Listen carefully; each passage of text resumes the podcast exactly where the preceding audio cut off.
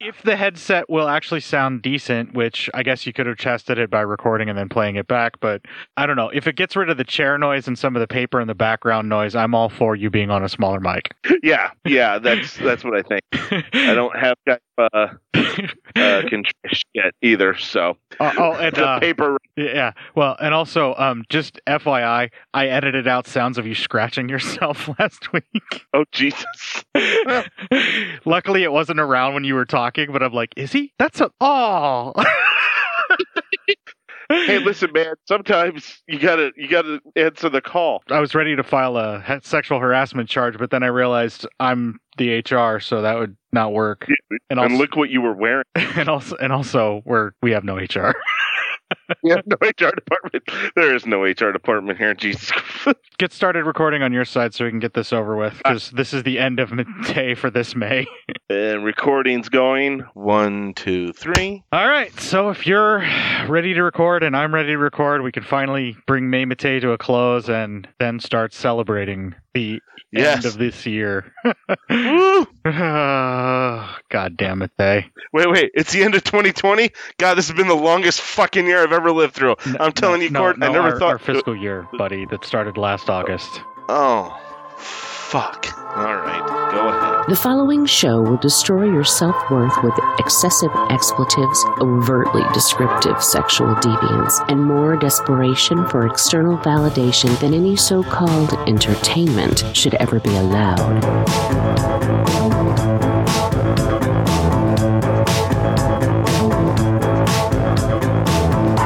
Two talentless losers who are about as insightful and provocative as a comatose jellyfish. Cinema psyops. a tendency to deprave and corrupt those whose minds are open to such immoral influences, and to whose hands a publication of this sort may fall. So if someone of a dirty bird gets hold of your stuff and it makes them a dirtier bird, then it's labeled obscene.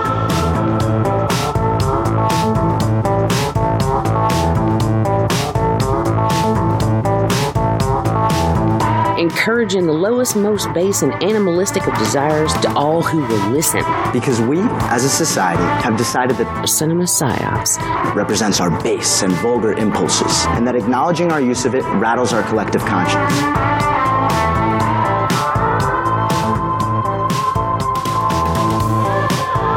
Trying my best to make a positive impact in the lives of others, but secretly I was involved in a relationship that was taking over my life. Cinema Psyops. It was leaving me wounded and depressed, unable to even manage the relationships that mattered to me. Auditory vermin infesting every aspect of the human condition, spreading their filth and foul disease. The Black Plague of podcasting. Cinema Psyops with Court and Matt.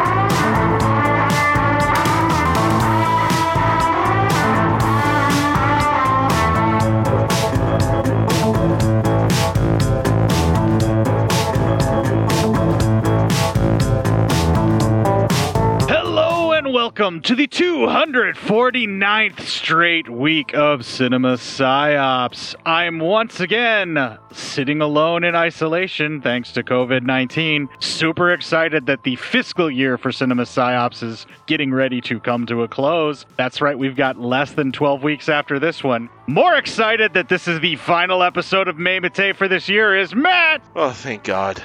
Thank you, Jesus. Don't thank God, thank the Gregorian calendar. I just wish it was the end of the year. 2020 will not go away. It will not go gentle into that good night. It's just going to keep getting worse before it gets any better here, buddy. I, you know, I want to say, hey, Court, you're wrong. But the nihilist in me is like, hey, Court, I told you this is the way it was all going to end. I told you this. And then Court says to you, Ha, you were being optimistic. It's not going to end. It's just going to keep getting worse. Yep, that's right. There- There's no end. When everyone's like, hey, you know, this will be the end of society, I'm just like, no, it's not. it's just gonna get it's just gonna get worse, man. if it's the end of the world, we gotta get off easy on that. No, man, we're all gonna die. You thought murder hornets were crazy. Wait till you meet the chainsaw bears. You thought chainsaw bears were bad. Wait till you see the orangutans with sniper rifles. Sniper indicates like a military type thing. I think someone said, well, at least we don't have apes that are on horseback yet. And then August rolls around, and for my birthday, I get apes on horseback. yep, yep, there you go. Uh, they're not hunting humans, though. They're hunting rabid weasels. We just keep getting Just- in the way of the shot. Yeah, right. They're they're fine. Every, every, you know, everyone just causes so much trouble. We're all fine. We're all gonna be fine here. We're we're. I can't do it anymore, man. What's next? Uh, moles, but uh, they have like turbines attached to their feet, so they're really gonna cause some more shit. Okay, let's stop filling up a calendar because I really feel like we're going to have some serious fake photography coming in of all of this stuff. I know, right? Turbine moles for fucking September, I guess. But guess what? October surprisingly quiet. I would hope because I would like to actually have Halloween this year because of all the stuff that could possibly be going on. It's like a full moon. The time changes over here in the States on Halloween night and it's on a Saturday. It's all things that would be amazing to have. I I, I know, right? But I don't I don't think it's going to happen, dude. The way the numbers are going, I think we're going to be locked down indefinitely until some type of a vaccine can be bought at a very high price for every individual who wishes to live because that's And- the America yeah. we're living in right now. pretty much going to come out. Now we get it. This vaccine is going to be five thousand dollars, and they may sound a lot, but do you want your family to live? And you know, if you can't afford it, well, I guess the weak just die. Thank you, Republicans. Yeah, that's basically what's going on right now. But Yeah, there's pretty m- much. much worse things that are happening, Matt. We we still have one more Mattei movie to talk about. You know, I was kind of hoping we could just talk about how shitty our lives are instead of this fucking Mattei movie. Well, if you want to talk about how shitty your life is and bitch about politics, you got to get a hold of Darren over at Psychosomatic. He's primed to let you do such a thing. You're right. You're not wrong. As soon as I have a setup that you know won't die, yeah, I'm going to do that. you won't have to record on his side though. Like he'll he'll record you. You'll you'll be fine. He's he's not mean Oh. like me. He won't make you record on your side. I will. Yeah, I don't. You know, it's it's not like me recording on my side is all that bad. Th- th- There's no extra work for me other than just having Audacity and just pressing record. And you also do have to say three, two, one, and clap. Oh, oh yeah, I totally forgot. You know what? You are. You're a fucking slave driver. You piece of shit. uh, I'm a perfectionist. I'll freely admit it. Uh, so I'm not sure how I feel about the other hell. I'm gonna have to basically defer to your review and see what you thought of it and what things you were able to kind of find in the movie. I don't know. I, I was hoping for more of a nunsploitation flick, and what I got is more of a spooky haunted house, like exorcism type story with nuns in it. And I was hoping for full fledged nunsploitation and didn't get it. Yeah, I thought we were going to get a, a nunsploitation film when I saw the nuns, and it didn't. uh It didn't go that way. I don't know if I'm sad or mad about what we got, like, but I think because I had this idea of what it was going to be, and then it turned out not to be that. I don't know if that affected me, but uh yeah, Well, we were kind of spoiled with the Japanese uh, nunsploitation movie we did a commentary with the VD clinic on. But I mean, is it nunsploitation if it's not exploitation like in a sexual, like sexcapade type nuns movie? Because there are plenty of sexploitation type nunsploitation films, but how does it become nunsploitation versus just a horror movie with nuns in it? You know, like where does the exploitation Yeah. come in? For me, it's the sexualized content. Yeah, um I would say you can though it can be exploitative because nuns for many people in this world people don't want to see bad things happen to nuns because nuns are viewed as traditionally good people and more innocent people. Now, I, I said most people, just calm it down.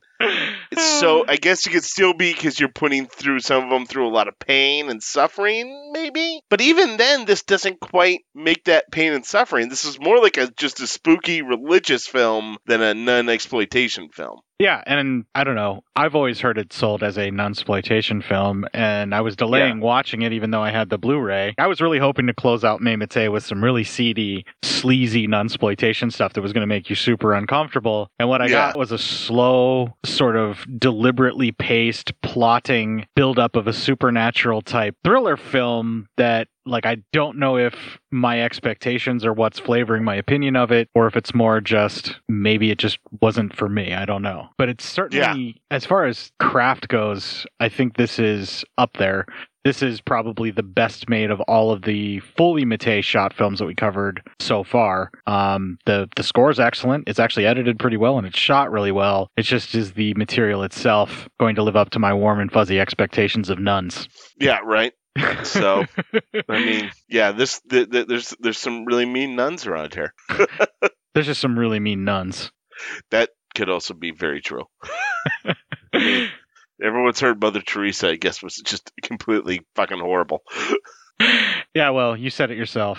Hey, fuckers! Religion's bullshit. God's not real. You know, I wasn't talking for me there. right, right. You were in character. Well, it wasn't even a character. I was making a, You know what? Fuck you. Just go play a goddamn ad or something. well then, Fucking shit. Matt is Dick. super flustered here, so we're going to play the Legion GoFundMe promo to try and help out our fellow Legionnaires that may be in need. It's sort of a uh, bigger scale give a penny, take a penny, as Bo is about to explain. When we come back, we'll have a little bit of music that I was able to grab right out of the soundtrack for The Other Hell, so everybody just cool about it. Be cool, guys. Come on, don't be dicks. When we come back, there once again will be no trailer. This is Bo from LegionPodcasts.com. Hey, it's been a crazy time, and when the world gets nuts, we're happy to offer some old fashioned podcast entertainment. But for some folks, getting a laugh out of a show isn't really helping these days. People who depend on tips in their bartending jobs or have been put on furlough with no pay till the worst of this coronavirus threat has passed. That's a tough spot. That's why we set up a GoFundMe for members of our community, a sort of grand scale take a penny, leave a penny. For people like myself, for whom the recent disruptions haven't kicked us out of work, well, we can drop a few of those extra pennies in the GoFundMe jar. For those who are directly affected by recent events and find themselves looking for money to pay the electric bill or keep the water on, well, how about you give me a shout at bo, B-O, at legionpodcasts.com. Let me know the situation and what you need, and we'll do our best to make life a little easier. And you can find links to the GoFundMe on the front page of legionpodcasts.com, on our Facebook group page, or on Twitter at Legion Podcasts, where it's the pinned tweet. For those of you who are able, thanks in advance for chipping in. And members of our community who need a hand, hey, here we are. Remember, stay safe, stay healthy, and we're all going to get through this together. Legion isn't just a name, it's who we are. Thanks for listening to all the shows here on Legion Podcasts, and we'll talk to you soon.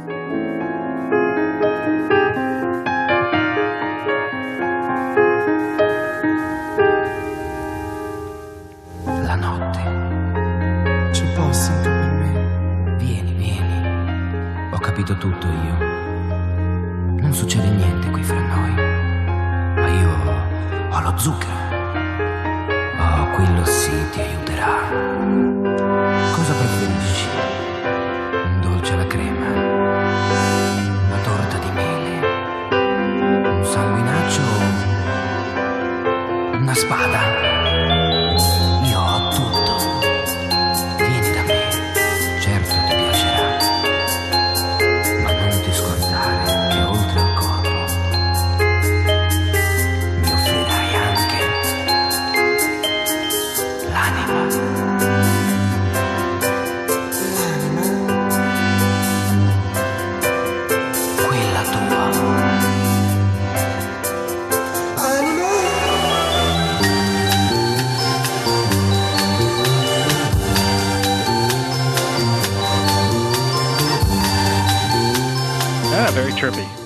Trippy indeed. I'm totally stoned now, so yeah, that's trippy as shit. Let's do the review and get this over with. Fucking A, the other hell. All right. So we have a start with a nun who's in these kind of catacombs, a lot of skulls. Traditional, what catacombs would look like.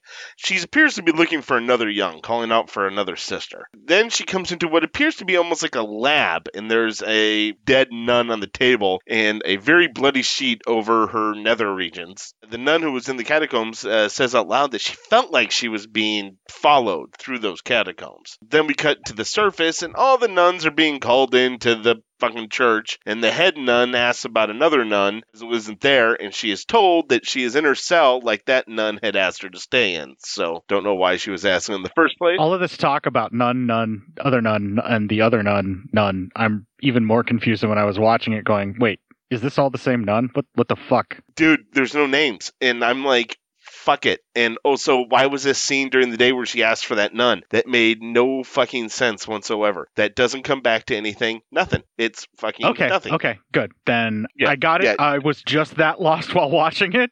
I just wanted to make Dude, sure because I was like, oh, who are all these nuns? Like, there's a ton of nuns, and you never get names for like 97% of them. I watched the first five minutes four times Same. to see if I could try to derive what the fuck Same. I'm trying on. to figure it out, and, And I'm like, who the fuck are all like? You can't. There's nothing to differentiate them. They don't have different markings to their habits or anything that would make them even differentiate. Even the Mother Superior, it's hard to tell her different from the rest of them because they spent literally nothing extra on the the suits for these ladies. Like all of the costuming, they look almost exactly the same in dress. And I get that's what uh, nuns are supposed to do, but it makes it really hard to follow it as a movie. Yeah, and also I'm just gonna be 100% honest with you guys. I have no real names in here. I don't know anybody in here. I have girl, dude, young priest, old priest, padre. I, I, it's there's no names in this because fuck it. Well- if the movie can't like give me like a substantial character, I'm, I'm not gonna give him a fucking I don't really name. recall any of the names actually being spoken out for any of the women, like or the nuns. But I do Yeah. remember a couple of the priests got named once or twice. And- but but once or it, it was hard to even follow that. Yeah. Yeah, So I mean, already this movie in five minutes in is hard to follow, and it doesn't really have much substance. It's just cutaways, cameras, and everything so dark you can't really see. I had to brighten my TV to be able to watch it. But once I did so, I was able to see things a lot more clearly. I don't think it's the print's fault. I just think it that's the way that it was shot. It was like super super dark. I agree with you. I don't think it's the print. I think it's the way they shot it. So anyway, the head nun who was kind of watching all the girls come in, her and groundskeeper Willie exchange some knowing looks, and she heads inside. So anyway, then we're back. Now somehow the head nun is now with that other nun, and they are in the catacombs area, and they're standing over the dead nun uh, on the table. And fuck it, that's going to be our first clip. The first thing to do in embalming a sinful nun is to cleanse her of evil, starting. That's the place. The evil starts there, between her legs. The evil which grows and consumes everything, even the spirit. The devil enters a woman there and devours her. The genitals are the door to evil. The vagina, the uterus, the womb, the labyrinth that leads to hell. The devil's tools. Hell is within us. Mother of God, protect her. Can you guess why this poor nun is lying here cold and dead? No. Her weakness was her downfall. It made her a prey to temptation. I warned her, and she didn't listen.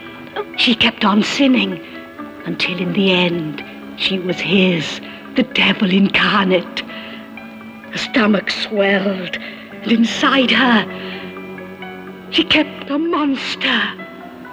It had black body hair and satanic eyes.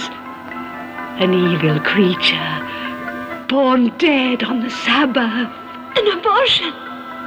Yes, an abortion.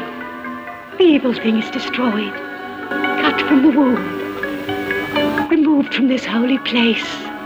The threat lives on. Here in the convent, the demon lives and feeds on good, suckling at the breasts of nuns like this one here. Sister Florence, our Mother Superior, embalmed and destined to stay a sinner through eternity, the spirit acquired prisoner of this convent, because she killed herself, they tell you. You can hear her calling, calling out some nights. She's put a curse on us. She calls, and the name she calls is the nun who killed her! See, now this stuff got me going. I was like, okay, this is pretty cool. What's going on here? She's talking about the womb and how it's like the other hell. It's the other gateway to damnation or whatever. So she So views. you're cool with women women's vaginas being portrayed as being evil. That's what she. I, I mean, the idea that she's projecting all of that and that she has to get rid of it because it is supposed to be evil, like that idea and the way they were portraying it, I was like, okay, this is kind of creepy. This has got some inherent misogyny that all religion basically tends to have. So I was getting interested Oh, in yeah. it.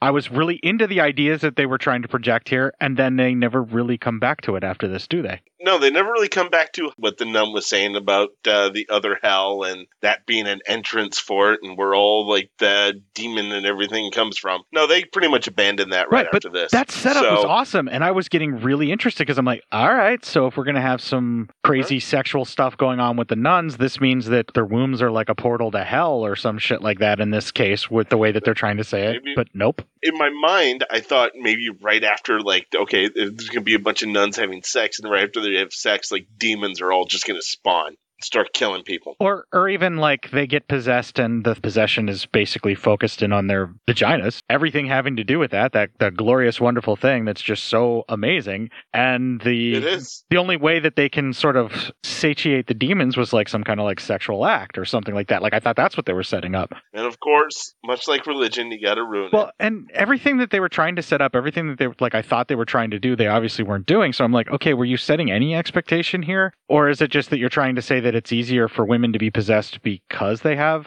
a vagina that is in this movie apparently a portal to hell? What are you trying to say here, movie? Like they lay out a bunch of really cool ideas and then immediately just leave them there for you to just figure out on your own and go, Nope, we're done, and they step back and that's it. I, I and I get what you're saying, Court, but I think you're giving Mattei too much credit. Don't try to look for a meeting because I don't think he has. the thing is, though, there is some stuff that they really felt like they were setting up and trying to do something with, and just stopped and just didn't. Like, And why did you think it'd be any? I mean, this is Mattei. Of course, sometimes he set things up which are going to look awesome, and then he doesn't do anything.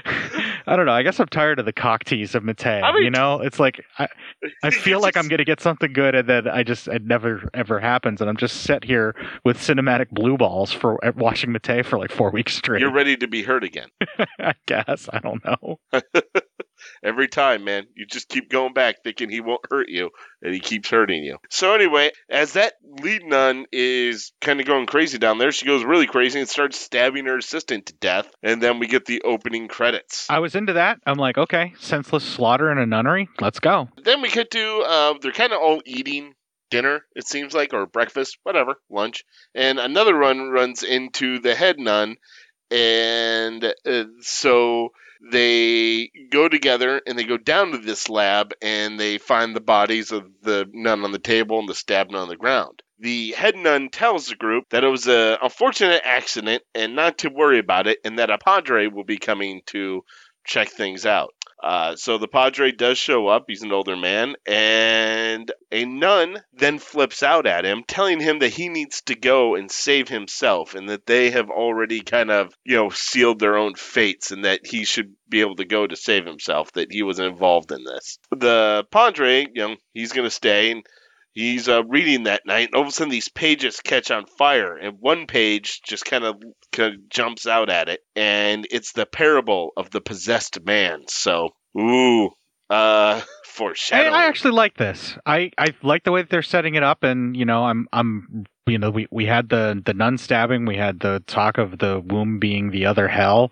We got all these like you know ominous signs of things that's come, and I'm getting really excited at this point. The first time watching this film. I, I don't know, man. It kind of just it's pissing me off. I I, I get I, it, for some reason the movie. I think being down the catacombs, it was so dark. It really made me mad. yeah, because you can't see anything, and you're just screaming about how it looks like it was filmed through a bowl of soup. Pretty much. Yeah, yeah, yeah. Exactly that. it so did. It looked like it was filmed through a bowl of soup. Yeah, and then we cut to we see a woman sleeping and with a cat and a bunch of mannequins and plastic dolls hanging about. Uh, then we cut to mass and during the communion part, and one nun starts bleeding from her mouth. Then we see there's a covered nun, like a nun who has a total cover over her face, and she's watching this. The woman runs out who's bleeding from the mouth, and she finds groundskeeper Willie, and she's asking him for help. Every time you call him groundskeeper Uh, Willie, I'm gonna laugh.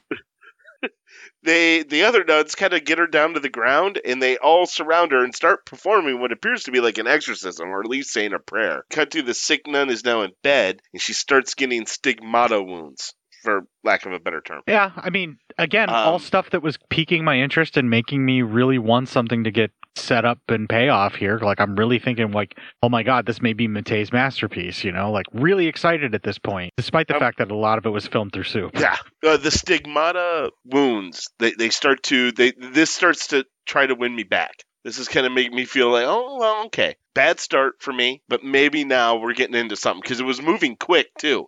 It's a very quick at first moving movie, and I was like okay if we're gonna be at a quick pace where this kind of shit's gonna constantly happen, I'm listening. Maybe you'll win me back. So I was also ready to be heard again. Yeah, so we're almost on the same page at this point where we're both kind of like looking at it and thinking that maybe just maybe we're going to have something delivered to us that we could really enjoy because it seems like we're heading in that direction because it is ratcheting up. It's building the tension very well at this point and we're kind of moving forward in the story and we're like okay well and the priest gets here and we got more exorcism stuff going on like just where's this going to go we both are probably having that feeling Why do we let him do this to us? I don't know, Matt. One of these days he's going to make a movie that we can really love. No, he's not.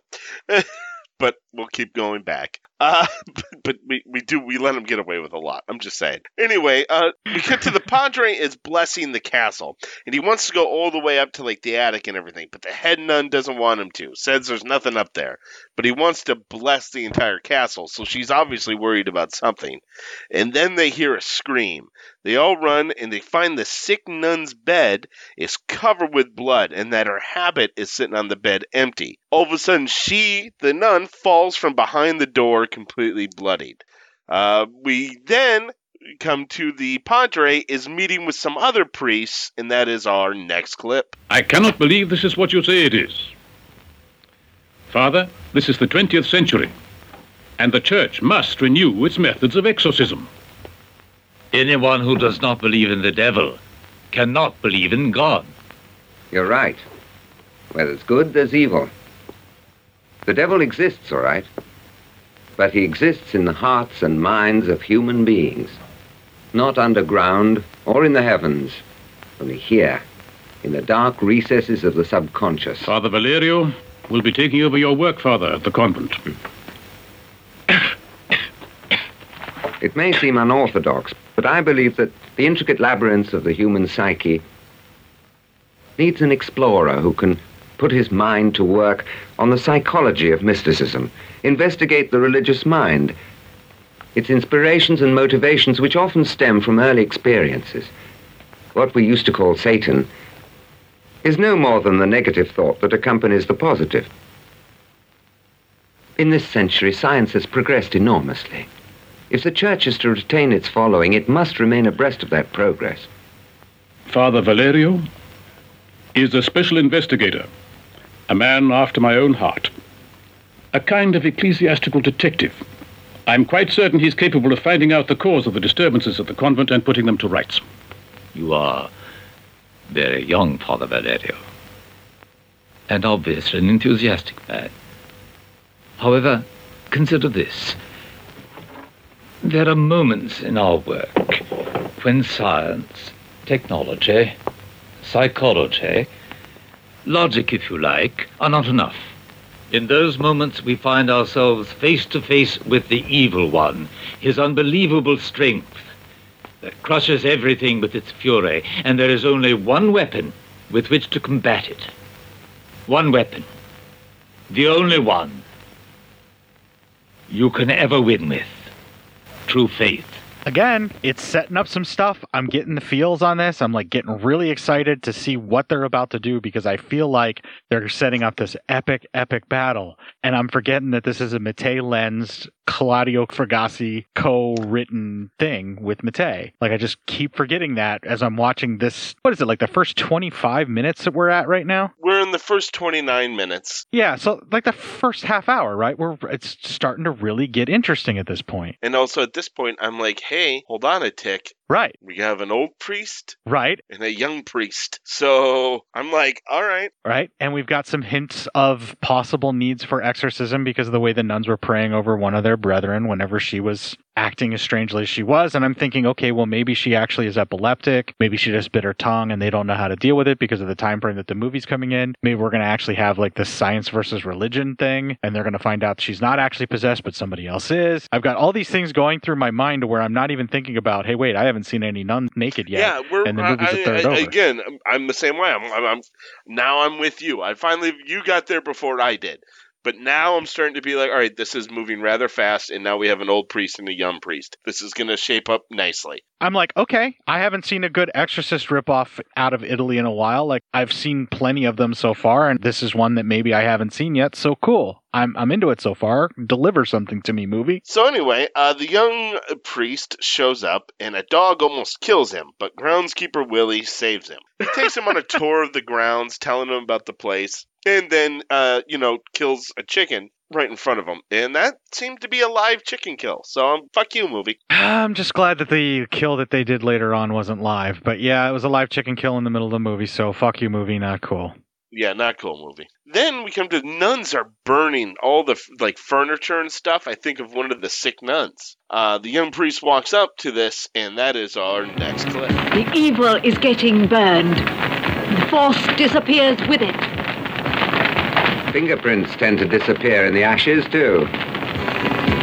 The one thing I insist on, sister, is to be allowed to work without interference. I must feel that I can come to my own conclusions without outside influence. I looked at this report by Padre Nardo, and there are many unexplained things. Sister Rosaria, Sister Assunta, they appear to have committed suicide. But it's odd that the Mother Superior did the same thing years ago. And the manner in which they died has a great similarity. Do you intend to investigate this? Yes, I do. And if necessary, question the nuns individually. I won't allow you to upset the convent life. The nuns are still extremely shocked. Mother. I was sent here specially to try to find out how these women died. It was a job I was given. And I don't mean to leave this convent until I've solved the mystery. Well, there's no mystery in this convent, I assure you. It's all quite clear.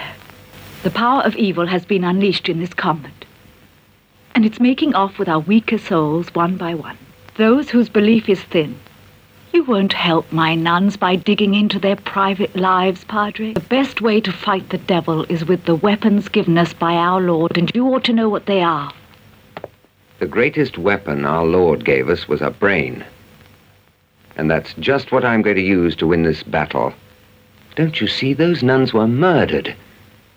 This is the work of human beings, not Satan. Good night, Reverend Mother. Well, shit. You know, so we already have some. Now everyone's starting to combat who's gonna win, crazy nun lady or the dude trying to use his brain. So anyway, the uh, priest goes looking around and he opens up a door and there's a crazy older nun just sitting there smiling at him all crazy like. That was weird. Um, and then we see a a cat is watching him as he's kind of looking around. Then he ends up in the tunnels where all these hanging mannequins and dolls are, and he's kind of wondering what the hell's going on about this. All decent enough atmosphere, although it feels a little like padding by the time we get to that room that we've seen already with the dolls and the mannequins.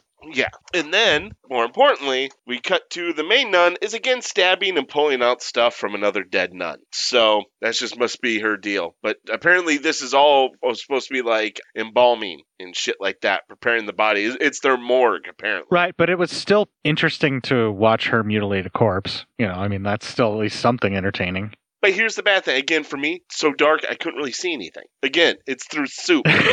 so anything in the, anything in these catacombs, it you know fucking ruins. Yeah, I could me. see that. It is Um, really dark when we're in the catacombs, and it's really hard to see. I don't know Yeah. what happened, but I just turned up the brightness on my TV and called it a day.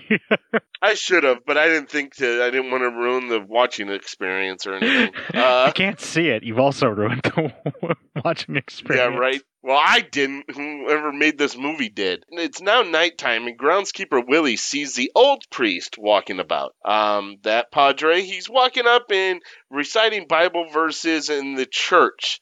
Uh, we see groundskeeper Willie following. Uh, and then uh, the lead nun, she uh, wakes up and she's kind of like at her desk. She wakes up and there's a drawing of a pot and it's on fire and it seems to be boiling with somebody standing over it. Like a witch kind of thing. Um, yeah. And then I'm like, oh, well, there are witches around here. This should be okay. I mean, oh, but we've got witches. Jesus Christ, this movie could have everything before it's all said and done. Is one of the nuns secretly a witch? Are they trying to set that up that like she's destroying the convent within? Is it the lady doing the autopsies? Is it the mother in charge? What you know? What the fuck is going on, man? This is looking really cool, but nothing. Yeah. get nothing from any of this. yet. it's looking cool, and I'm getting nervous though because we're about 40 minutes into the movie. so things better start picking up if we're gonna get everywhere here. Because right now you got a lot of stories dangling in the air, and fucking nothing's being answered. We're coming to the end of all Um, of these various threads, and neither the twain have they met. They're not woven together in any way, shape, or form. They're all just threads left out there dangling, and we're going to start reaching the end of some of them Yeah, real yeah. fast. Very good. Uh, so the young priest is listening to a tape and drinking, getting just hammered drunk, and that is our next clip. The thing that unites them all is silence. And my presence here is suspicious to them. They change direction when they see me coming, and barely answer me when I wish them good morning. This hostility stems from their guiding light, the Mother Superior, Sister Vincenza. That enigmatic face seems to be everywhere, watching me. Sister Vincenza wields enormous power over the nuns in this convent. She dominates them with a kind of supernatural force. All right. So then we see the old padre. He's still looking around. He comes to the like, the, all the dummies and hanging dolls. Then the covered nun attacks him. He's able to fight her off, and the cat's watching. He ends up in kind of like a library room and stokes a fire that's there. And he can hear something moving, and he asks who's there. And then we see these red glowing eyes, and it says the devil. And then all of a sudden, the old padre gets lit on fire and dies. Okay, burning a priest alive. I'm cool. This is getting more entertaining for me. So the young priest wakes up and he listens to the recordings. Then a woman on the recording asks to meet him in the chapel for confession. He shows up into the confession, and the woman on the other side tells him that she loves him and that she will commit the ultimate sin just for him. Then a knife comes through, almost killing him. He gets out of there, out of the confessional, and starts looking around, and he finds that all the nuns are together singing, and he has a bit of a stare down with the lead nun, and then finds the knife sticking into the wall. The head nun then says she wants to show him something, how accidents happened. Shows him a crazy nun who she says got lost in the tunnels. She says she doesn't talk, and she doesn't. She just sits there, kind of mindlessly mumbling with gray hair. Now, remember the crazy nun earlier who was just smiling like an idiot? We don't ever see her. right? And now there's this nun who got. So now we have another added story of a crazy nun who doesn't talk, got lost in the catacombs. We are now close to an hour in on an hour and 28 long movie, and there's another thread started. That's too late to start a new thread. I actually thought that that was the same nun. It's just that she, her hair went gray from fear. That's what no, I was because thinking. the other one but was older. Or, or, or, or it's supposed to be the same nun, and they had to, they got a different actress because they weren't paying attention. I, I thought it was going to be the same one and her hair was supposed to turn gray from fear, but you're saying this is a completely different nun. They've abandoned one thread and they're substituting another one? I think so. That's more Mattei, that I believe. Yeah. Uh, so anyway, uh, the priest then has a sermon, and then when he goes to grab some things for the communion, he finds the dead padre's head. The young priest meets them with the cardinal, and that is our next clip. There must be a reason for all this horror. If we could only find a motive for killing all these poor nuns. But I cannot see why anyone would want to do such a thing. What if Father Inardo was right? It looks as if we're face to face with a supernatural phenomenon. What other explanation is there for these awful murders other than devil's work? It's the work of a sick mind. You can call it diabolical, but it's not. Someone must want to hide a secret. Someone who'd stoop to murder to avoid revealing it. Grant me a few more days, Your Eminence, and I'll try to break this case open. I hope sincerely you succeed. Otherwise, I'm afraid I shall be forced to close the convent and call in the police, something I prefer not to do. I shall have to change my tactics with the sisters at the convent. I've avoided treating them harshly till now. He's avoided contact with them almost entirely until now. Yeah, you I mean really treating them harshly, motherfucker. You haven't treated them at all. Denying them his presence is treating them harshly. yeah.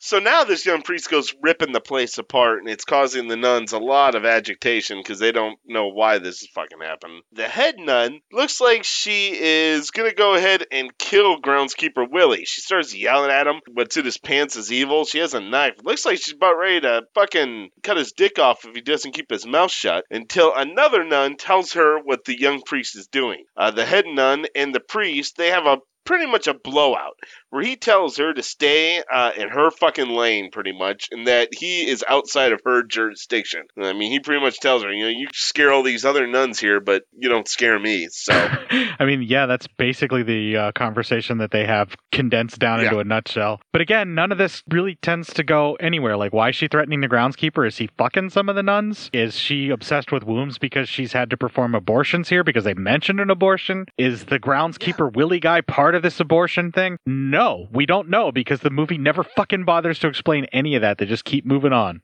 just keep going. I mean, we don't have time for your horse shit of wanting a movie with stories, okay? They have something to do Yeah, here. they, they've got to show Um, me more interesting stuff and not give me any kind of cohesive plot because it's an Italian film and I'm fine with that. Exactly. Uh, the priest, we have more time of the, the just padding of the pre- priest investigating. The head nun goes around and she's now in the hanging doll room. The priest hears a commotion from uh, above, so he's starting to hear a lot of movement up there. The priest then goes looking through that crazy nun's room. We see the masked nun puts the cat outside of the room. The priest finds like a loose tile. He lifts it up and it's a lock of hair. All of a sudden, the crazy nun starts choking him out with a rosary, trying to kill him. He passes out. Then she kind of passes out, but we can see he's not dead. He's still breathing. Groundskeeper Willie, it's outside. He sees the cat and he sends his dogs after it. Then we cut to a weird lady who's hanging out with the fucking dolls just with like a surgical mask on. And she's like watching. Unfortunately, at this point, the dogs catch up to the cat and the cat is killed. But not for real, thankfully. this is the one time the movie actually did something right. And Yeah, he pulls out a, a an obviously fake skinned cat from the right, and when the dogs are rolling Um, around with it, you can tell that the dogs are actually like being held down by their collars to roll around like that, and they're all playful. Their tails are wagging the whole time, and it's obviously enough, fake enough to where I'm like, oh, okay. But like the implication, I'm still kind of like a fuck you movie for that. yeah, right. Um, well, he's going to give his dog some of this sweet cat meat, apparently, as a reward. Then it all turns to maggots, and then one of the dogs bites his hand. Good for him. He fucking deserved that. Right? Then all of a sudden a gate opens up and the dog starts chasing him. Groundskeeper Willie's able to take shelter, but a dog gets in, bites him in the neck, and Again, kills him. Good on you, pal. You deserved it. He's been sicking Yeah, these dogs yeah, on right, everybody fucking else. asshole. So anyway, the priest starts videoing the drawing he found of the nun with like the cauldron type thing. He's videoing it, and then he watches some film. It's almost like his camera all of a sudden makes a movie, and it, we see what it is. That old lead nun, she's trying to protect her baby. An older nun says that it's an abomination and tries to put the baby in a boiling pot of water. So no witches. That's lame. But still, it's a baby being boiled, man. I'm into that. Wait, clip, Yeah, I suppose. clip, total Uh, clip. Uh, uh, the other nun then to, that lead nun grabs it, takes it out. Uh, the baby makes then through the, the look, the baby makes the old nun choke herself to death. Satan. Satan. Uh, the um the lead nun then visits our priest in our next clip. I beg you not to take her. I won't allow anybody to have her. They tell me she's a monster. And it's just because she'd been ill-treated. She's a baby. My sweet baby. Little Elisa, my little Elisa. I never thought she was a monster. She's gifted with extrasensory perception and power. She can translate her thoughts into.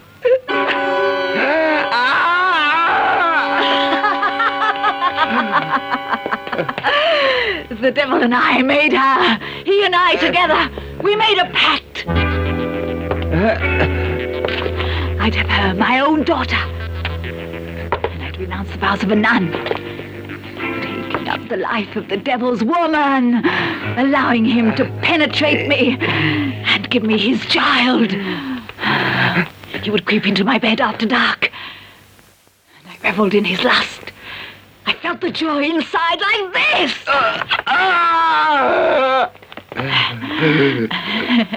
joy and pain. Do you feel it?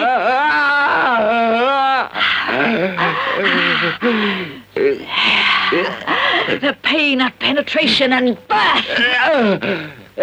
Oh, you can produce her empty screams, but I produced a child, a wonderful child. She can even perform miracles and make things move on their own. And bring back the dead. The dead! She could kill if she wanted to, but she won't. She loves a man, see? Only she's mine. Oh, mine! No man will take her from me. Okay, so she's the one who had the baby. The baby's now one of the nuns? I guess, or just something living in the castle, but Okay, so is it the craziest kind of lady that can't talk? It, it like no. which it, they don't actually say which one is the one with the psychic the, power, the, right? The one you cannot see the face of Right. is the is supposed to be her daughter. Okay, so we've never had her established other than maybe she's the one running around the she watched her cat get killed. You know, she was the one with the surgical mask on. Okay, that's the daughter, and That's the the lower daughter. half of her face is covered. That's the daughter. Okay, yeah, Yes. that I remember now. Okay, see, that's that's Okay. just how much of a indelible mark this film has left on me after watching it one day ago. All right, now it's Right. coming back to me. So, So- she's the one with the sort of surgical mask across the bottom of her face, Or when you saw a, a nun with a full white sheet over her face. Right? And she is the one who has been stashed in the attic the entire time, which is why this same nun wanted to keep them out of the attic whenever they were searching. yes. And none of the other nuns know that she's there. And this is the daughter who was born and was supposed to be boiled. And then all the murder started because of this. And now we're supposed to believe that whatever power that this particular nun lady has is sort of like what Carrie has, but also a little bit like Damien in the Omen. So we have sort of like an Omen exorcist mashup here with this. Something like that. Yes. Okay, well that just Uh, that just raised my estimation of the movie. Clearly, I need to watch this again because now that things are starting to fall together a little bit more, I probably should have given this more of a chance. There's still so many untied fucking. Everything. Yeah, but that's Italian film. that's not just Bruno Mattei. That's Italian film in general. Oh. There's so many ideas that are just left out. The problem is that we're spoiled from filmmakers like Fulci and Argento and all the other ones that do tend to tie up more of those than everybody else. But- Yeah. But like the stuff that they're setting out here, you have to do your own logic leaps and make your own story up in your head, which I do like to do, which is making me enjoy this even more now. Well, there you go. Um, so the lights start right before she can kill him. The lights start flickering on and off. Then the door busts open to pure light, and a woman is there. The lead nun is thrown onto the bed. The girl comes down. She tells the priest that she loves him, but he can never see her face. But he lifts her veil anyway because fuck listening. Am I right, fellas? Al- Also, uh, he's removing clothing from a woman against her will. So double Yeah, fuck that is- priest. Yeah, Clip. right. And yeah, and as he does, we see the daughter, and she has scars over the lower part of her face by her mouth and her lower. I'm cheek. guessing she got dipped almost all the way into the boiling water before she was saved, is what they're getting at. Yes. She explains that she isn't evil, actually. She is made to do these things by her mother, and her mother is a very hateful woman. Wouldn't you be if your baby was boiled alive in front of you? Yeah, but then, explain this, they kiss, and then the nun stabs her a lot in the back. Her own daughter. A lot. Her own daughter. Her own daughter. Yeah. Yeah, no, there's no explaining that. She's just a hateful, Is this the same nun who was talking about how all women are evil and that the womb is the portal to hell? Yes. Well, maybe that's because of what happened to her and her baby, so maybe this is just trauma and she's freaking out and she's lashing out at the only thing she's ever loved. I got nothing else than that, Well, so it, it could be, but also she also does say all the time over it that she loves her and no one can have her but her. yeah, so that becomes even more weird and obsessive and kind of gross. Yeah, she has a weird, weird, bad obsession with her own daughter. Lilitharism, I believe they refer to that as. uh, the girl gets up and kind of chases the nun, chanting "Mama, Mama." Uh, the priest just starts screaming, and uh, the okay, bye. We don't see him again. Then the nun runs down to her lab or the, the embalming area and grabs a knife. Uh, we see groundskeeper Willie's on the table, and all of a sudden his eyes open up and he grabs her. Groundskeeper Willie. Um, she's able to break free, but then the daughter comes in. The daughter tells her that she is dying and that her mother did it. Her mother killed her. Then a hand comes out of one of the coffins and starts grabbing at the nun. Then all the dead nuns who were in coffins, they kind of blow out, and the dead nuns start coming to life. Their arms come out. Traditional kind of zombie I was stuff. into this. This was cool. This was winning me Yep. back, definitely. The nun starts going crazy and stabs the girl in the stomach.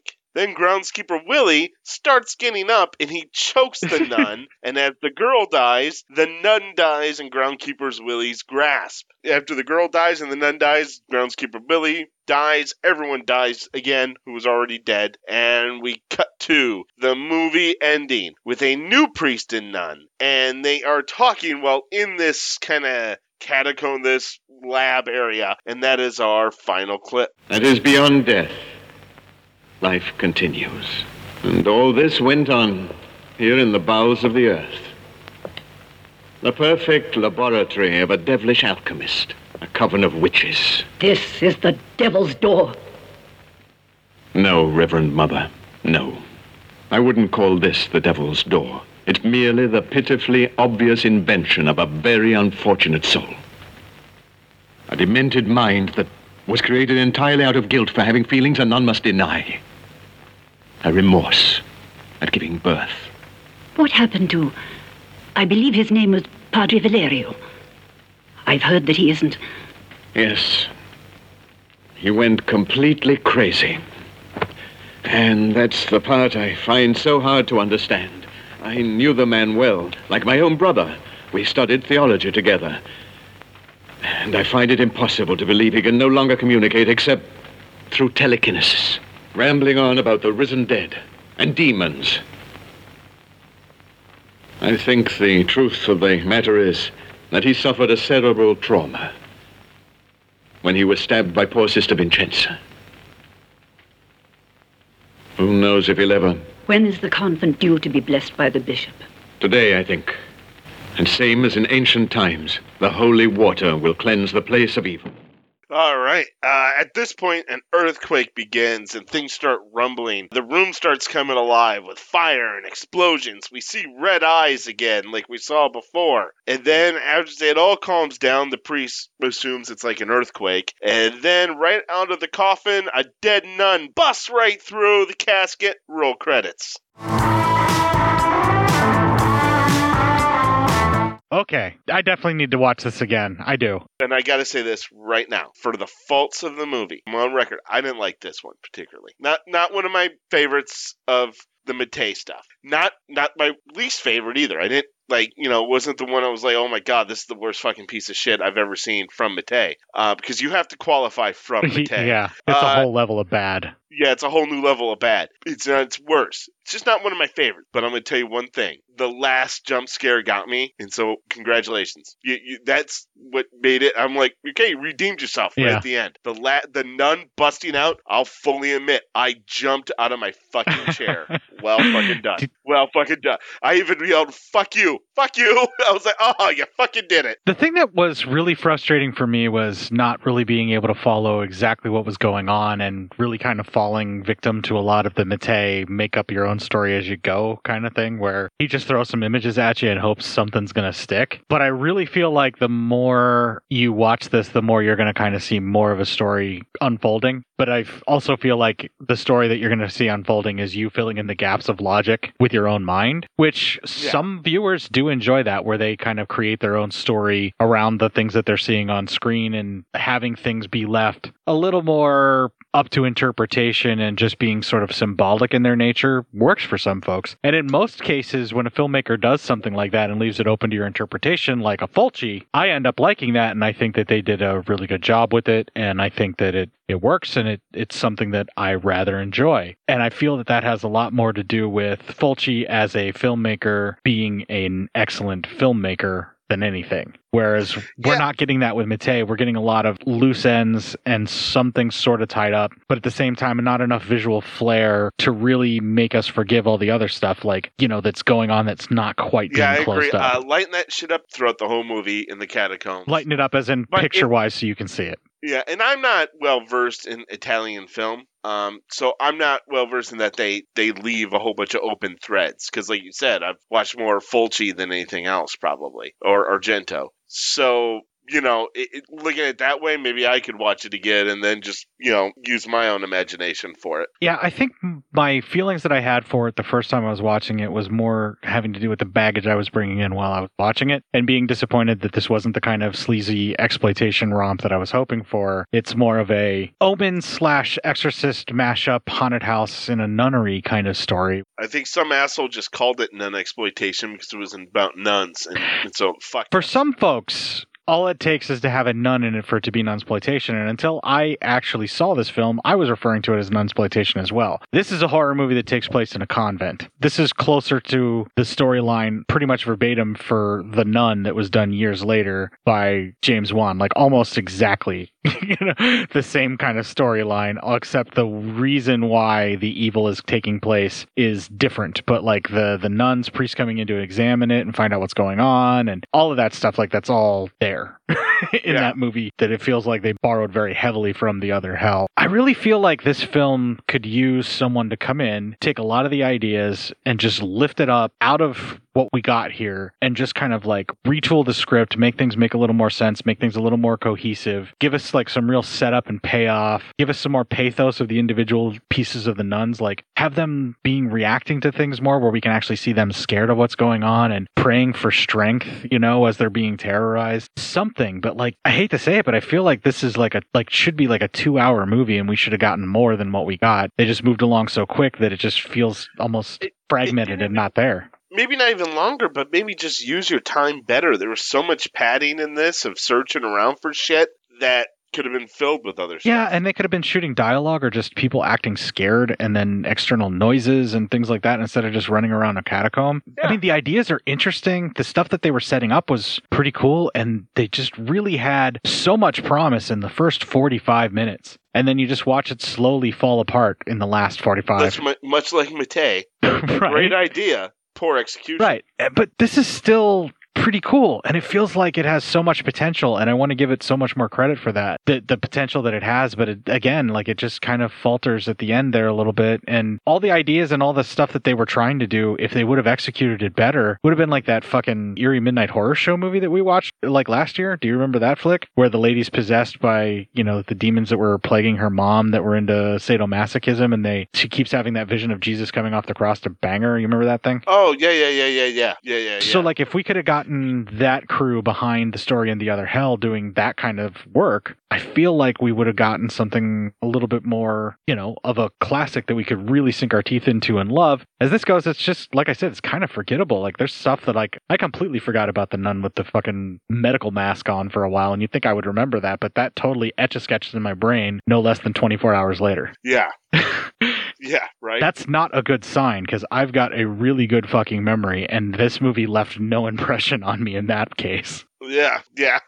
I remembered everything else. I think it's I got so angry at the stuff with the cat that I just basically checked out for the last half of the movie. you, yeah, you shut down, man, with the cat stuff. I don't know. I feel like I need to give it another shot. I need to watch it again, but I don't know. I'm not because it's going to be a while before I'm I'm ready to give it a shot. But I believe it's on Amazon Prime, and I believe if you're a Prime member, you can get it streaming. And I believe it's the same cut that we got here because they never cut it down. I don't know if it'll look any better or worse than the Blu-ray that we got. Probably the same print because a lot of that stuff ends up on like anything that like Or uh, Vinegar Syndrome does. They usually end up on Prime eventually at some point. So I believe that might even be the same print. I don't know. I haven't checked it. So it's worth checking out if you haven't seen it. It really is. Um, and nothing that we've said is really going to spoil it because they're really they're, the story that we laid out is about as much story as you're going to fucking get anyway. Yeah, pretty much. What we just gave you, that's the story. Yeah. And there's enough atmosphere and enough interesting things in this to keep my attention and really make me like it. But overall, it was just kind of disappointing. And I just guess it's not for me. I don't know if it's because it's not sleazy enough or what I wanted specifically from it. But I will say that I feel like I need to give this another shot. I'm just not going to do it right away. Yeah, give it some time. Let it all marinate. yeah, you got to give everything a second watch, especially if you're just only mildly disappointed in it. Unless you're like like full on fuck you movie the entire time, you should always give something Just a 2nd watch. Just don't forget that this, you know, d- don't wait so long that you once again think it's going to be a raunchy nun exploitation. No, that much I'll remember, Matt. I will always re- Yeah, I will yeah, always remember where the exploitation and titties are in a movie. All right, good job. It may be my only skill in life. Nah, you have plenty. You put together this podcast. Yeah, weekly for 249 weeks and counting. Fucking A, let's blow ourselves some more. Why don't we? I'm just blowing myself. I'm not blowing you. well, I said ourselves, so I'm blowing me, you're blowing you. Clip. I guess, probably.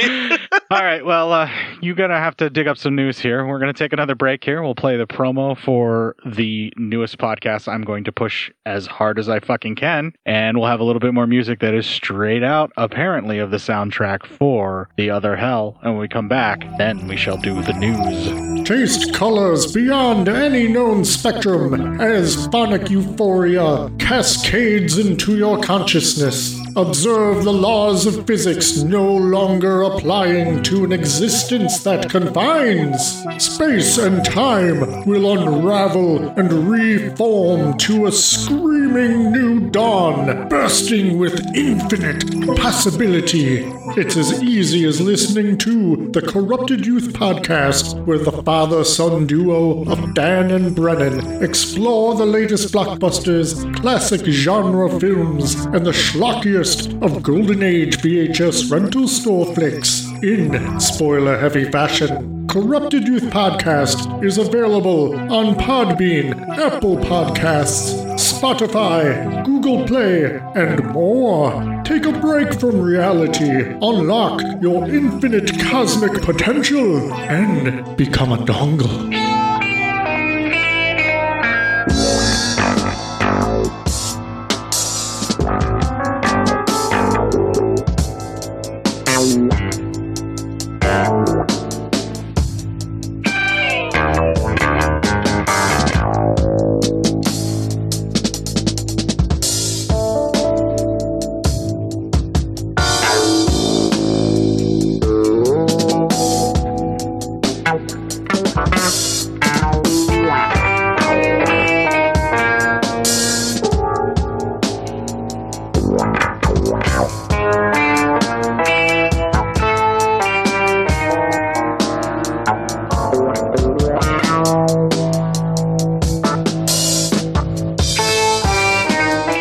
Music like that reportedly on the soundtrack, why wasn't this like filled with more pornographic type material?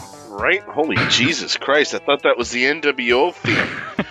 It had enough Waka Jawaka to be that, didn't it? yeah, right. Well, you know what I'm hoping has some Waka Jawaka, Matt? The Psyop News!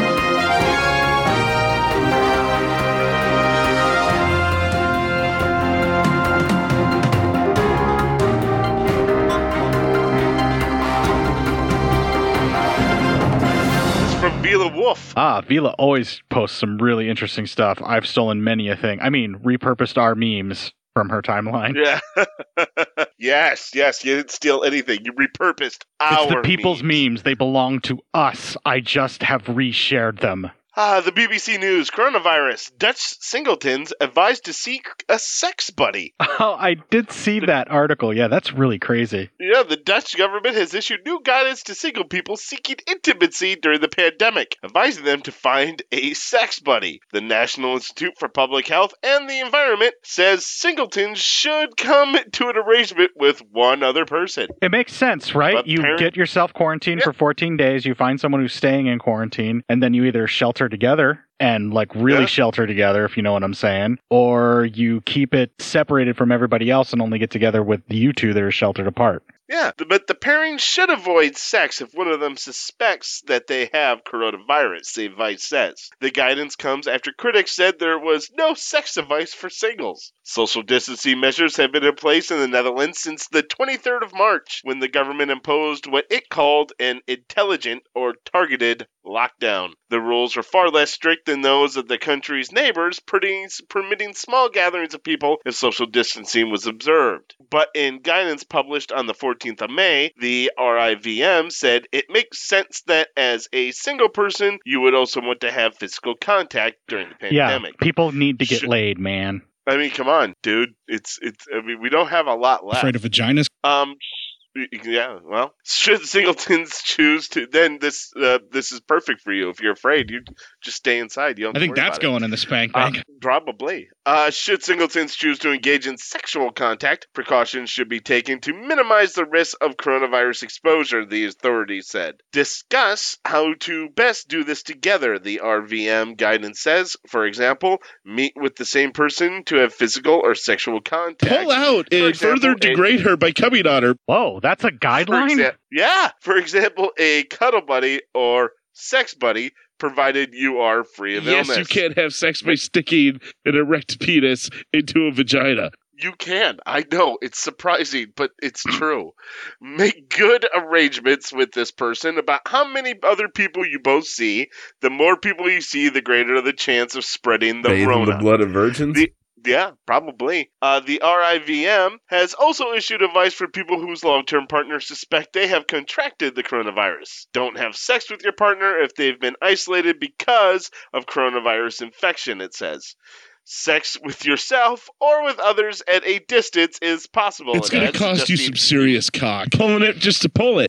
It adds suggesting erotic stories and masturbating together as possible I got. Botox in my scrotum. Funny story, dude. Yeah, right. Uh, Monday, the Netherlands begin the first stage of a five phase lockdown exit plan. As part of the first phase, libraries, hairdressers, nails bars, uh, nail bars, beauticians, massage salons, and places providing occupational therapy were allowed to reopen from 11. And there's a lot of weighing around. The relaxation of restrictions came after Dutch Prime Minister Mark Rutte said the country had made headway in its efforts to bring the number of coronavirus infections and deaths Christ, down. let's go lick some assholes. A further 200 infections and 53 deaths were recorded in the Netherlands in the past 24 hours. In total, 43,880 people have been tested tested positive coronavirus in the country so far, with more than 5,500 deaths. So maybe you shouldn't be easing restrictions, you fucking crazy Dutch bastards. The problem is the people. You can have restrictions as much as possible, but if people aren't going to follow them, you're just going to make them feel like they're being rebellious and having a good time and they're not going to follow them anyway. I mean, even the ones but that about- we've had here, a lot of people haven't really followed. Like, we need education to tell people why they need to stay away, but even still, people are going to be fucking ignorant and still go out. But that education's lies. But uh, I think, in the words of Dr. Evil, how about no, you crazy Dutch bastards? You just wanted to say, no, you crazy dust bastards. How That's why you picked this whole article.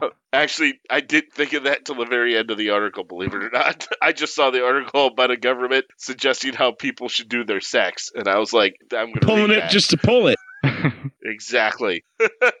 No, I mean, it's a really bizarre time where, you know, you do have to worry at some stage about whether or not you getting laid is worth you also possibly getting infected with coronavirus, which is a whole other worry on top of all of the other sexual transmitted diseases you can get on top of that. And I think I read a study somewhere where, like, even sperm can transfer coronavirus too. Like, any bodily Yes. fluids can do it too. Uh, it's a it's it, it, it- coronavirus is now, I believe, officially a sexually transmitted disease. on top of everything else, yeah. on top of everything else. Well, it loves the proteins that live in your balls, so that that makes sense. Yeah.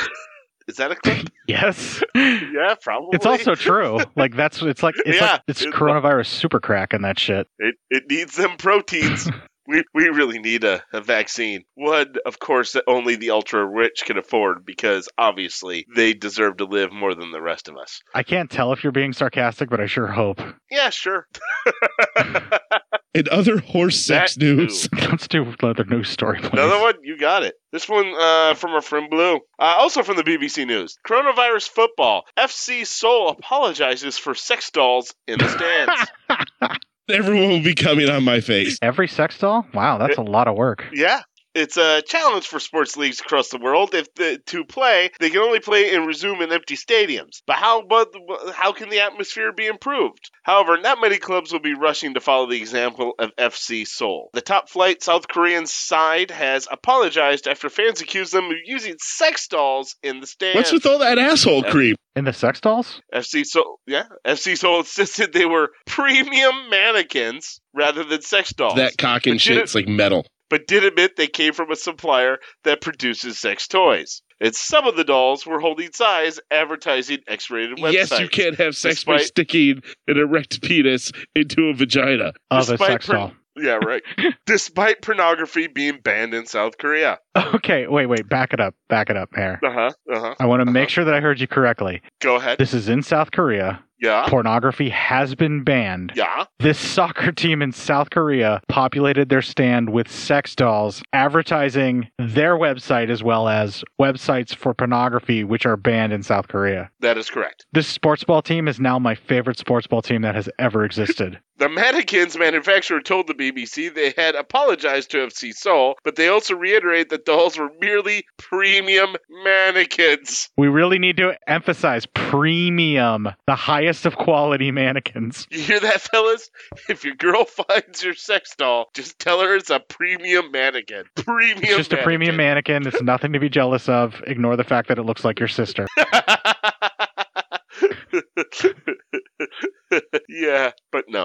Uh, uh, so what happened at the match? Well, on Sunday, FC Seoul played their first home match of the K League season. I have no idea what any of that meant. I'm assuming. I'm gonna be the biggest fan of this group forever, just because of the sex dolls in the stadium when it's illegal. I'm uh, sorry, premium mannequins. Premium mannequins. Come on, man. Uh, the ground was empty, one of the many measures designed to prevent a COVID 19 outbreak. So before the match, a company called Dalcom offered to fill some of the empty seats in the club. Shut up. Are you talking about penises? I am. In total, there were 30 mannequins, 28 of them female, two of them male. It's the erection that you know, counts. Good for them. Uh, however, fans watching online noticed that some of the mannequins looked more like sex dolls, that- that- and that- some were premium mannequins. I'm just going off of what the thing's telling me here. And some were advertising X-rated websites, lending to the club apologizing on Instagram and Facebook. Dalcom said the adverts came from a sex toy company who placed orders with Dalcom and wanted to take pictures of mannequins before the game. They were supposed to take all the logos down before the game started, Dalcom director Cho Young Jun told BBC. But there were several hairbands and logos left to be caught by the public eye. Um, the FC Seoul official Lee Jo Lee Ji Hoon told the BBC it didn't do a background check on Dalcom and didn't realize they worked in the sex industry. Mr. Lee admitted he thought the sex dolls looked very human, but said it didn't even enter his mind that they could be sex dolls. Okay, now they went from being my favorite sports ball team ever to my least favorite because they backed away from it. They didn't embrace the bad boy image or anything like that. They're backpedaling and they're terrified and they are basically gotten by this hoax from this Dow company, which Yeah. coincidentally, this is the greatest fucking prank I've heard of in a while. Yeah, that was uh, that was pretty epic, man. That was an epic prank right there. That was hard. Yeah, I'm very proud of them for that. Yeah, good job, guys. Well done. That deserves that deserves a little bit of a golf clap. Yeah, that's definitely excellent work. Well done. Well done, everyone. Your family would be proud. proud. Fuck your family. I'm proud. Clip. and that's it. That's the news. With that, we're going to take a little break here. We're going to play the Ending Legion promo. We'll have a little bit more music straight out of the soundtrack of The Other Hell. And when we come back, we will close out this fucking show. If you enjoyed this show, then make sure you check out the other great shows on the Legion Podcast Network, like Cinema Psyops, Cinema Beef, Devour the Podcast, Duncan and Bo Come Correct, Exploding Heads Horror Movie Podcast, Friday the 13th, Get Slayed, The Hellming Power Hour, Hello, This is the Doom Show, Hero Hero Go Show, Kill the Cast, Underwater Kaiju from Outer Space, Jerry Hates Action, Legion After Dark, Mental Health, Obsessive Cinema, Discourse, Pick Six Movies, the podcast by the Cemetery, the podcast on Haunted Hill, the Psychosemantic podcast, Rick Radio, House of Wax, Dude Looks Like the 80s, Rabbit and Red Radio, the Shadecast, Short Bus Cinema, Two Drink Minimum Commentaries, the VD Clinic, Who Will Survive Horror Podcast, and Witch versus the Doomsday Clock. With such a wide spread of shows, there is guaranteed to be a niche for you to fall in love with. Horror, politics, movies, books, sex, music, commentaries, health, video games, kaiju, action, news, comedy, and opinions that would most likely get you killed in some parts of the world. We are proud to bring you some of the best podcasting in the world. Check us out at www.legionpodcast.com, iTunes, Spotify, Stitcher, YouTube, and any other dark corner of the internet where podcasts can be found.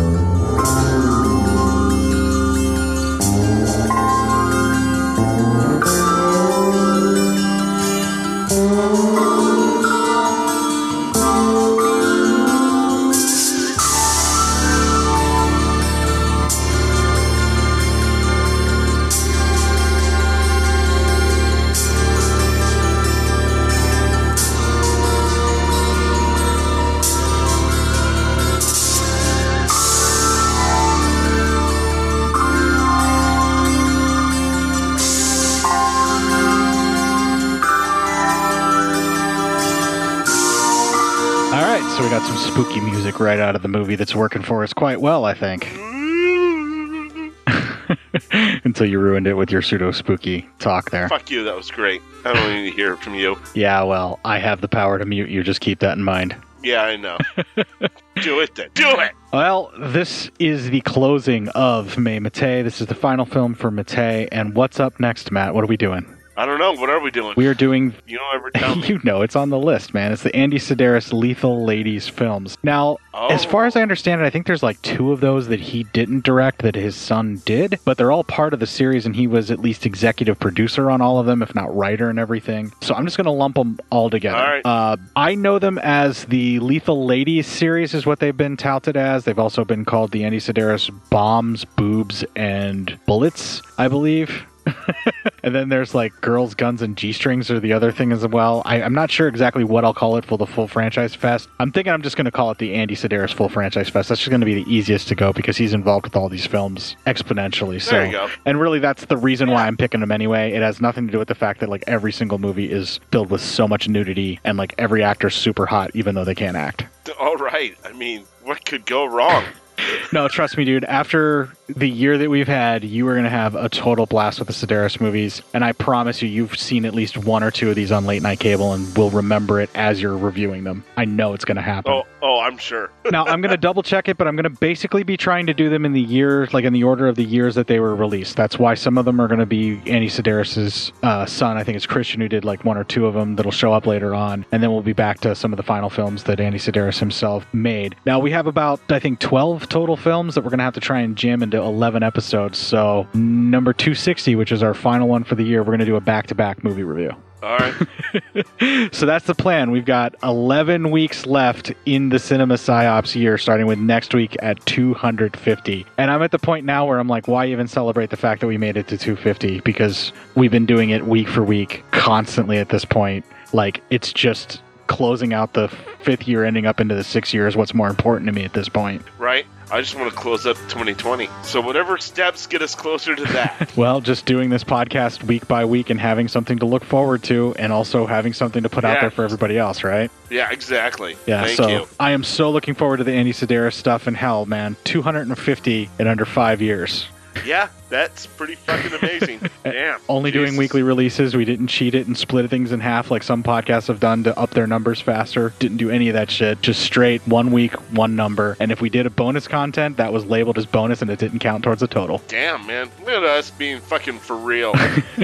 It's kind of the only bragging rights we have because we've never released anything that was quote unquote evergreen content we recorded elsewhere and then released it just to have something. This is all Yeah. always new content these 250 weeks that we're heading up towards. Finally. Where can you find all the previous content that we've been talking about? That's legionpodcast.com forward slash cinema dash psyops. You can also find our Facebook group where we have the highest quality of memes posted, as well as some of the craziest fucking articles that you'll ever see, and uh, just announcements and everything that's going on in our lives in the Facebook group. Got a couple of listeners that are both down right now, both hospitalized. Our boy Chris Mounts, and then our good friend Bradley Adorn Campolina, I believe is how he pronounces his last name. It's a it's an amalgamation of he and his husband's name. Uh, Bradley is from the Deuce podcast. He's down with COVID nineteen right now. Not sure what's going on with Chris, but wanted to put it out there. You guys are in our thoughts. He said it was a leg thing, I think. That so was that's I that was Ken. said. Ken's in the uh, it was yeah. Oh, Ken. That's Yes. Ken. Oh, But- geez. So we have three. Three listeners, right. And we're keeping prize on everybody in the group as best we can. I'm going to keep marking the announcements for anyone that's a listener or just participates in the group that I see something has gone wrong. We're going to keep updating there as much as we can and find out what's going on with everybody in the Cinema Psyops group. Unfortunately, it's a side effect of what we have to do with what's going on with society now. I like to try and keep things fun and everything, but we're also kind of a family here, so we want to support each other as best we can. Yeah, and I'm that drunk uncle.